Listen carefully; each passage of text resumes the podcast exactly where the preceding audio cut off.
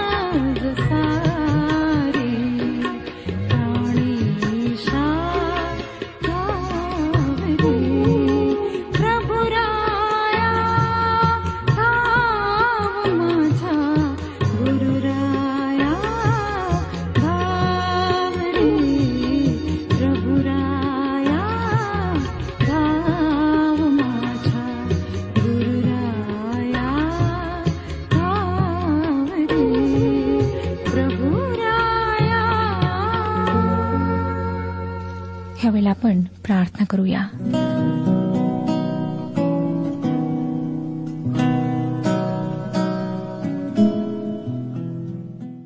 सर्वसमर्थ जिवंत परमेश्वर पित्या तुझ्या नावाचं गौरव करीत आम्ही तुझ्या समक्षतेत आलो आहोत. आमची तुझ्याजवळ नम्र प्रार्थना आहे की तू आमच्यासोबत हो. आम्हाला स्पर्श कर.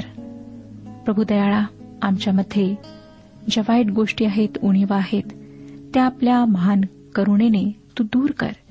आम्हाला शुद्ध आणि पवित्र असो रुथे दे जीवन दे. जेणेकरून तुझंच गौरव व्हावं. ज्या आजारी आहेत प्रभू त्यांना स्पर्श कर. दुःखी निराश जे आहेत त्यांना तू सांत्वना पुरेव त्यांची मदत कर. आजच्या वचनाच्याद्वारे प्रत्येकाशी बोल. त्यांच्या जीवनामध्ये परिवर्तन घडून आण. प्रत्येकाला तुझ्या पवित्र हातात देत आहे. आणि प्रार्थना आहे प्रभू की तूच सर्वांचा मार्गदर्शक हो. ही प्रार्थना तारणाऱ्या प्रभू यशू ख्रिस्ताच्या पवित्र नावात मागितली आहे. म्हणून तो ऐक. आमेन. श्रोत्यानो आज आम्ही राजाचे दुसरे पुस्तक ह्याच्या दहा आणि अकरा अध्यायांचे अध्ययन करणार आहोत.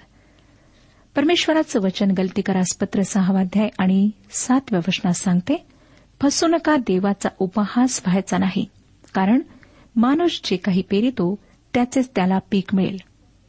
या वचनाची सत्यता इस्बेलीच्या जीवनावरून आम्हाला पटते. यानंतरच्या भागातही म्हणजे दहाव्या अध्यात येहूच्या खुनी हाताद्वारे आहाबाच्या घराण्याला मिळालेल्या शासनाचा वृत्तांत देण्यात आलेला आहे.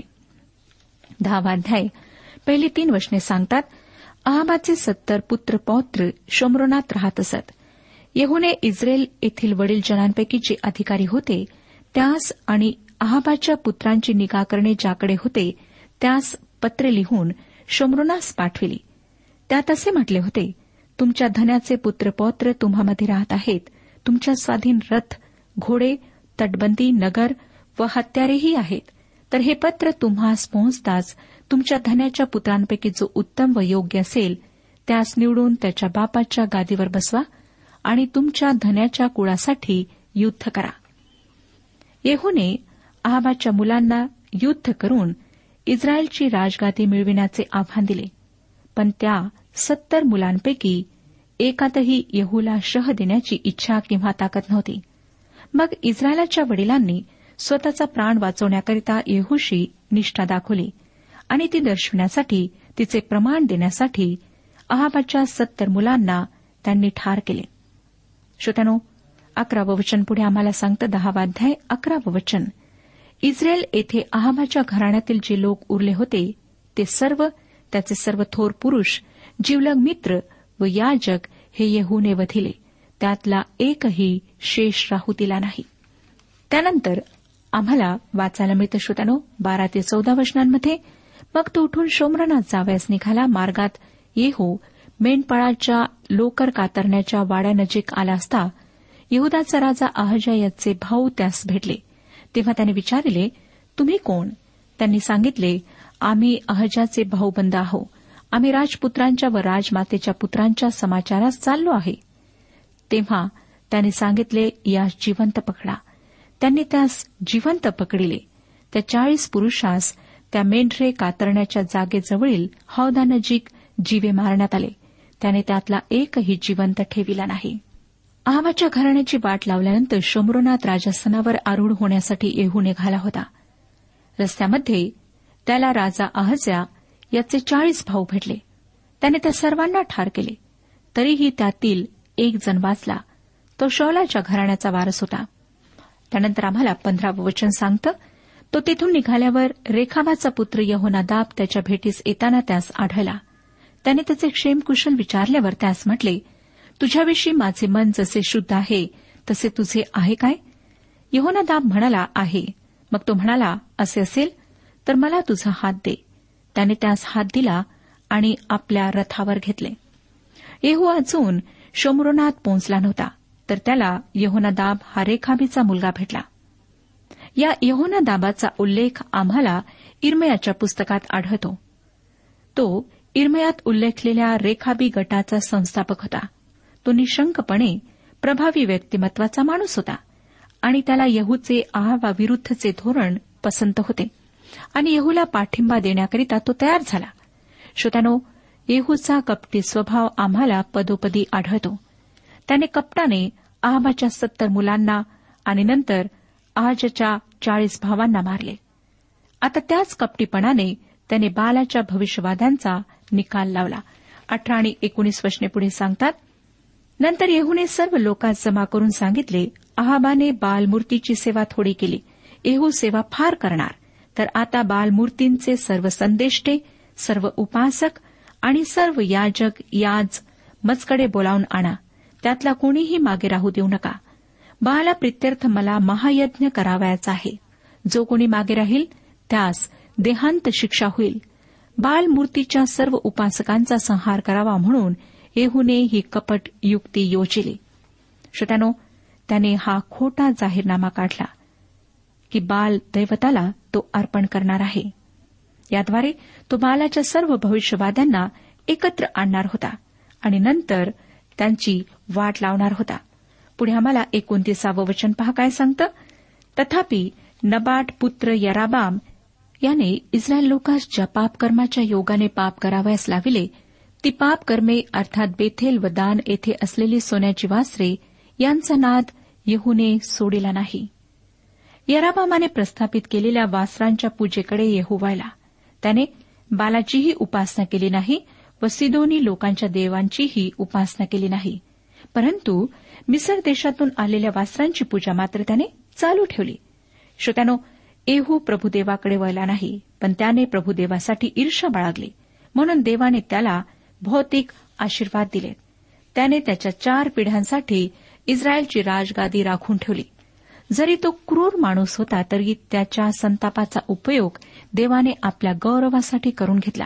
तिसावं वचन परमेश्वर येऊस म्हणाला माझ्या दृष्टीने जे बरे ते तू केले आहे. माझ्या मनोदयाप्रमाणे तू अहाबाच्या घराण्याचे केले आहे म्हणून तुझ्या चौथ्या पिढीपर्यंत तुझे वंशज इस्रायलाच्या गादीवर बसतील. श्रोतानो आमच्या समाजामध्ये आम्हाला अशा प्रकारचे अनेक तरुण आणि प्रौढ लोक आढळतात. ते नियमितपणे मंदिरात उपासनेसाठी जात नसतील रविवारी दारू पिऊन तर होत असतील समाजात पुष्कळ मारामारी करीत फिरतील परंतु जेव्हा समाजाच्या अस्मितेचा अभिमानाचा प्रश्न निघतो त्या अस्मितेला धक्का लावण्याचा प्रयत्न केला जातो तेव्हा हे लोक चवताळून उठतात. आपल्या समाजासाठी वाटेल ते करायची त्यांची तयारी असते. व समाजाच्या अस्मितेला धक्का लावणाऱ्या लोकांशी दोन हात करण्याकरिता ते अगदी तयार असतात. त्याप्रमाणे ते वेळप्रसंगी वागतातही परंतु ज्याच्या नावाने विश्वासणाऱ्यांचा समाज अस्तित्वात आला त्या येशू ख्रिस्तापासून मात्र ते चार हात दूर राहतात. आणि अशा प्रकारचं जीवन परमेश्वराला ग्रहणयोग्य नाही. परमेश्वर अशा प्रकारच्या जीवनाला स्वीकारत नाही जोपर्यंत येशू ख्रिस्ताच्याद्वारे प्रत्येक व्यक्ती त्याच्याजवळ येत नाही. बत्तीसावं वचन त्या काळी परमेश्वर इस्रायलाची छाटाछाट करू लागला. हजायलाने इस्रायलाच्या साऱ्या मुलखात त्यास मार दिला. आम्हाला दिसतं श्रोत्यानो की इस्रायलचा हळूहळू रास होऊ लागला व शेवटी इस्रायल राष्ट्र अशुरांच्या बंदिवासात गेले.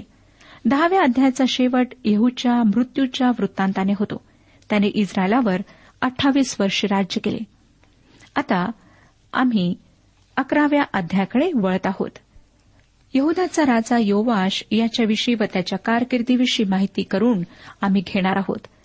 कुमार वयातच राजा झालेल्या योवाश राजाविषयी आम्ही अभ्यास करणार आहोत. श्रोतनो अहाब व इस्बेल यांच्याविषयीची प्रकरणे अगदी घृणास्पद आहेत व त्यांच्या मृत्यूमुळे कदाचित आपणाला असे वाटले असेल की एकदाचे हे दुष्ट जोडपे नष्ट झाले. परंतु नाही श्रोत्यानो त्यांनी दुष्टपणाचे जे बीज आपल्या कन्येद्वारे पेरून ठेवले होते त्याचेही अमाप पीक आले होते.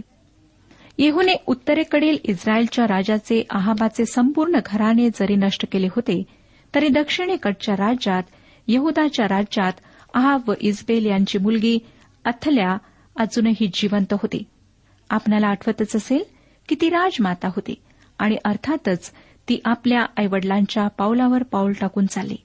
त्या दोघांपेक्षाही ती अधिक नीच होती. तिने काय नीच कृत्य केलीत ते आपण आता पाहूया. अकरावाध्याय पहिलं वचन सांगतं अहजाची आई अथल्या हिने आपला पुत्र मेला आहे असे पाहिले तेव्हा तिने उठून सर्व राजवंशाचा संहार केला. जोपर्यंत श्रोत्यानो अहाजा जिवंत होता तोपर्यंत खऱ्या अर्थाने त्याची आई अथल्या हिनेच यहदावर राज्य केले. कारण तिने आपल्या मुलाला अहजाला आपल्या मुठीत ठेवले. ती जवळजवळ इजबेलेचीच प्रतिमा होती. आता आहाजाचा मृत्यू झाल्यावर त्याचा मुलगा म्हणजे अथल्याचा नातू राजासनावर येणार हे निश्चित होते. आणि हेच नेमके अथल्याला नको होते. कारण इतके वर्षे उपभोगलेली सत्ता व अधिकार तिला सोडून द्यावी लागली असती व त्या नातवावर आपला ताबा राहणार नाही अशी ही भीती तिला वाटत होते. आणि या भीतीपोटी तिने एक अत्यंत घृणास्पद कृत्य केले. तिने दाविदाचे संपूर्ण घराणे नष्ट करण्याचा प्रयत्न केला. दाविदाच्या घराण्यातले जितके लोक जिवंत होते तितक्यांना तिने ठार केले. श्रोत्यानं आपल्याला माहीत आहे का? की प्रत्येक झाड आपापल्या स्वभावानुसार फळ देते.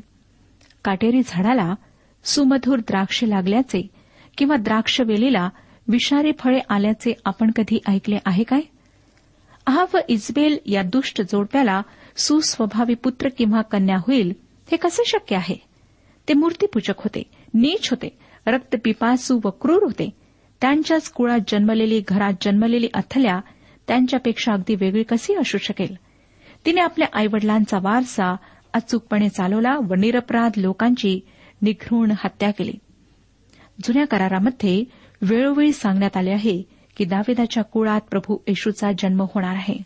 श्रोत्यानो देवाचे मानवरूप धारण करून मानवाला तारण्यासाठी पृथ्वीवर येणे ही फार महत्वाची घटना आहे. आम्ही कितीही व्रत वैकल्य केली कितीही उपवास आणि तपश्चर्या केले वेगवेगळ्या धार्मिक स्थळांना वाऱ्या केल्या पुष्कळ पुण्यकर्मे केली तरी आमच्या अपराधांचे दाग आमच्या अंतकरणातून पुसून टाकले जात नाहीत. आम्हाला आमच्या पापी स्वभावातून सुटका मिळत नाही. आम्हाला मृत्यूनंतर आमचे काय होईल या प्रश्नाचे उत्तर मिळू शकत नाही. पुण्यकर्म केल्याने आम्हाला स्वर्गाची प्राप्ती होईल याची आम्हाला खात्री वाटत नाही. फक्त एकच मार्ग आहे. तो म्हणजे मारोरूप धारण करून पृथ्वीवर आलेला येशू ख्रिस्ताचा स्वीकार करणे. परमेश्वराच्या मानवावरच्या प्रीतीला अंत नाही. तिची खोली रुंदी उंची आम्ही कुठल्याही साधनाने मोजू शकत नाही. ती देवाची आमच्यावरची अप्रतिम प्रीती ख्रिस्त येशूच्याद्वारे आमच्यासाठी प्रकट झाली. त्या ख्रिस्त येशूच्या वधस्तंभावरील मृत्यूमुळे त्याच्या तिसऱ्या दिवशी मरणातून उठल्याने मानवाला पापमुक्ती मृत्यूपासून सुटका सैतानापासून सुटका मिळते. म्हणून श्रोत्यानो या प्रभू येशू ख्रिस्ताने ज्या कुळाद्वारे या जगात येण्याचा देवाचा संकल्प होता त्याच कुळाला नष्ट करण्याचा सैतानाने चंग बांधला होता. अथल्याने या ठिकाणी दाविदाच्या सर्व वंशजांना ठार केले व अशा प्रकारे तिच्याद्वारे सैतानाने प्रभू येशूच्या या जगात येण्याचा संकल्प रद्द करण्याचा प्रयत्न केला. आम्ही जुन्या कराराचे अध्ययन करताना अनेकदा पाहतो की यहद्यांचा समूळ नाश करण्याचा सैतानाने बऱ्याचदा प्रयत्न केला. अगदी सुरुवातीला देवाने मोशेला फारोच्या भयंकर योजनेपासून वाचवले. फारोने सर्व यहद्यांच्या जन्माला येणाऱ्या प्रत्येक पुरुष संतानाला ठार करण्याचा आदेश दिला होता. परंतु परमेश्वराने मोशेला मोठ्या चमत्कारिक रीतीने त्या संकटातून वाचवले. त्याला सुरक्षित ठेवले व यहुदी लोकांना मिस्राच्या दास्यातून बाहेर काढण्यासाठी मोशेचा त्याने उपयोग करून घेतला. त्यावेळेलाही सैतानाचा यहुदी लोकांना नष्ट करण्याचा बेत पूर्णपणे फसला.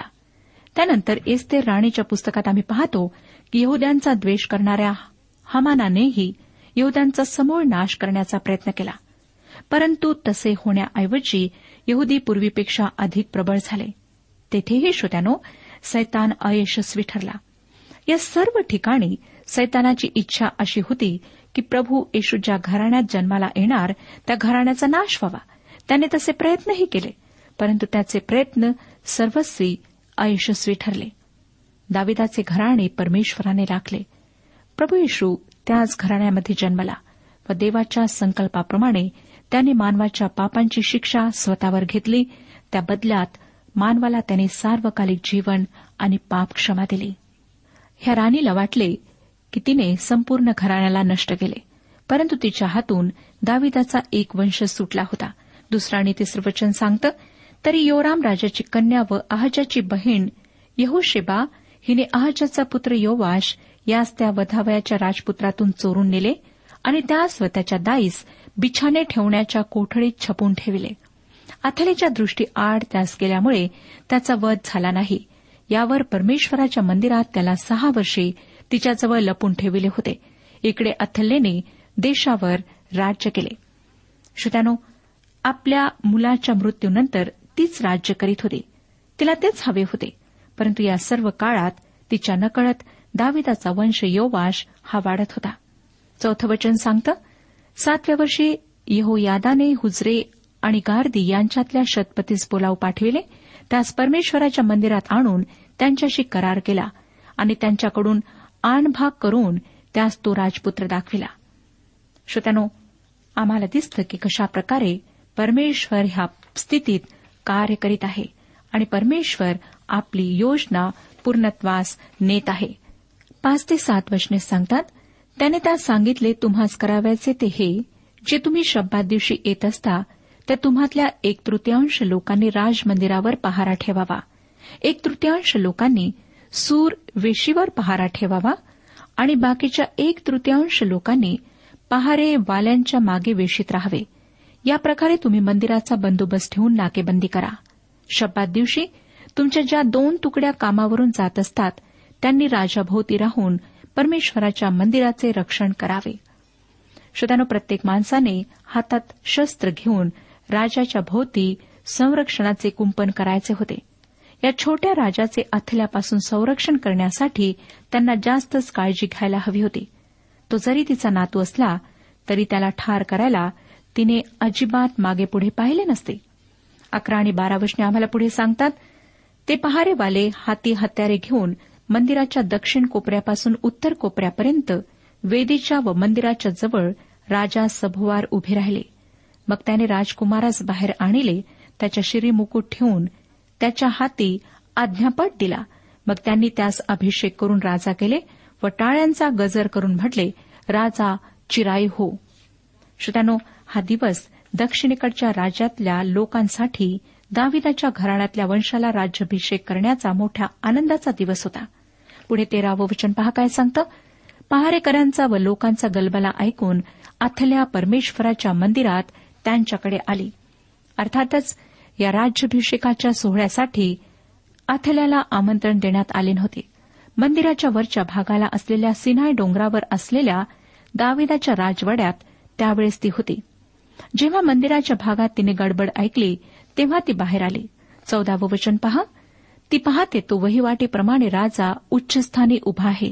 त्याच्यापाशी सरदार व करणे वाजविणारे उभे आहेत व सर्व लोक आनंद करून करणे वाजवित आहेत असे तिच्या दृष्टीस पडले.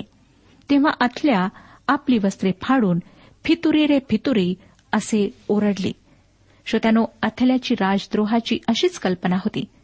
चोराच्या उलट्या बोंबा म्हणतात ना तसाच हा प्रकार आहे. तिने स्वतः राजद्रोह केलेला होता. तिने स्वतः दाविदाच्या घराण्याचा वंश नष्ट करायचा प्रयत्न केला होता. आणि आता तीच फितुरी फितुरी म्हणून ओरडत होती. पंधरा आणि सोळा वचने सांगतात मग यहोयादा याचकाने सेनेवर असलेल्या शतपतीस आज्ञा केली की तिला सेनेच्या रांगेतून बाहेर काढा. तिच्या मागून जो जाईल त्याचा वध करा. परमेश्वराच्या मंदिरात तिचा वध होऊ नये म्हणून याचकाने असे सांगितले. तेव्हा त्यांनी तिला जाण्यासाठी वाट केली व राज मंदिराकडे घोडे ज्या वाटेने येत असत त्या वाटेने ती बाहेर गेली. मग तेथे तिला जीवे मारिले. अथल्याने पळून जाण्याचा प्रयत्न केला परंतु आता पळून जाण्यासाठी तिला कोणताच मार्ग शिल्लक नव्हता. कोठे लपण्यासाठी जागा नव्हती. लोकांनी तिला जीवे मारले.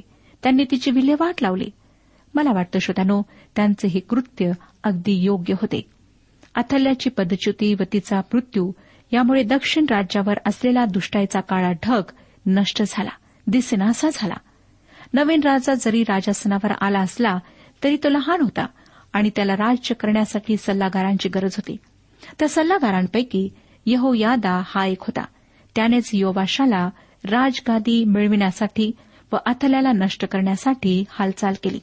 सतरावं वचन पुढे सांगतं यानंतर राजावर प्रजा यांनी परमेश्वराचे लोक व्हावे म्हणून यहुयादाने त्याचकडून परमेश्वराशी करार करविला.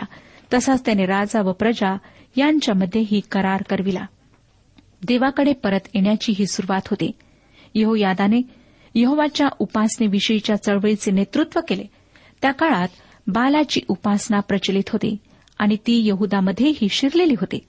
बहुतेक लोक एकाच वेळेस बाल व प्रभुदेव या दोघांचीही उपासना करीत असत. श्रोत्यानो आजही हीच गोष्ट आम्हाला आढळते.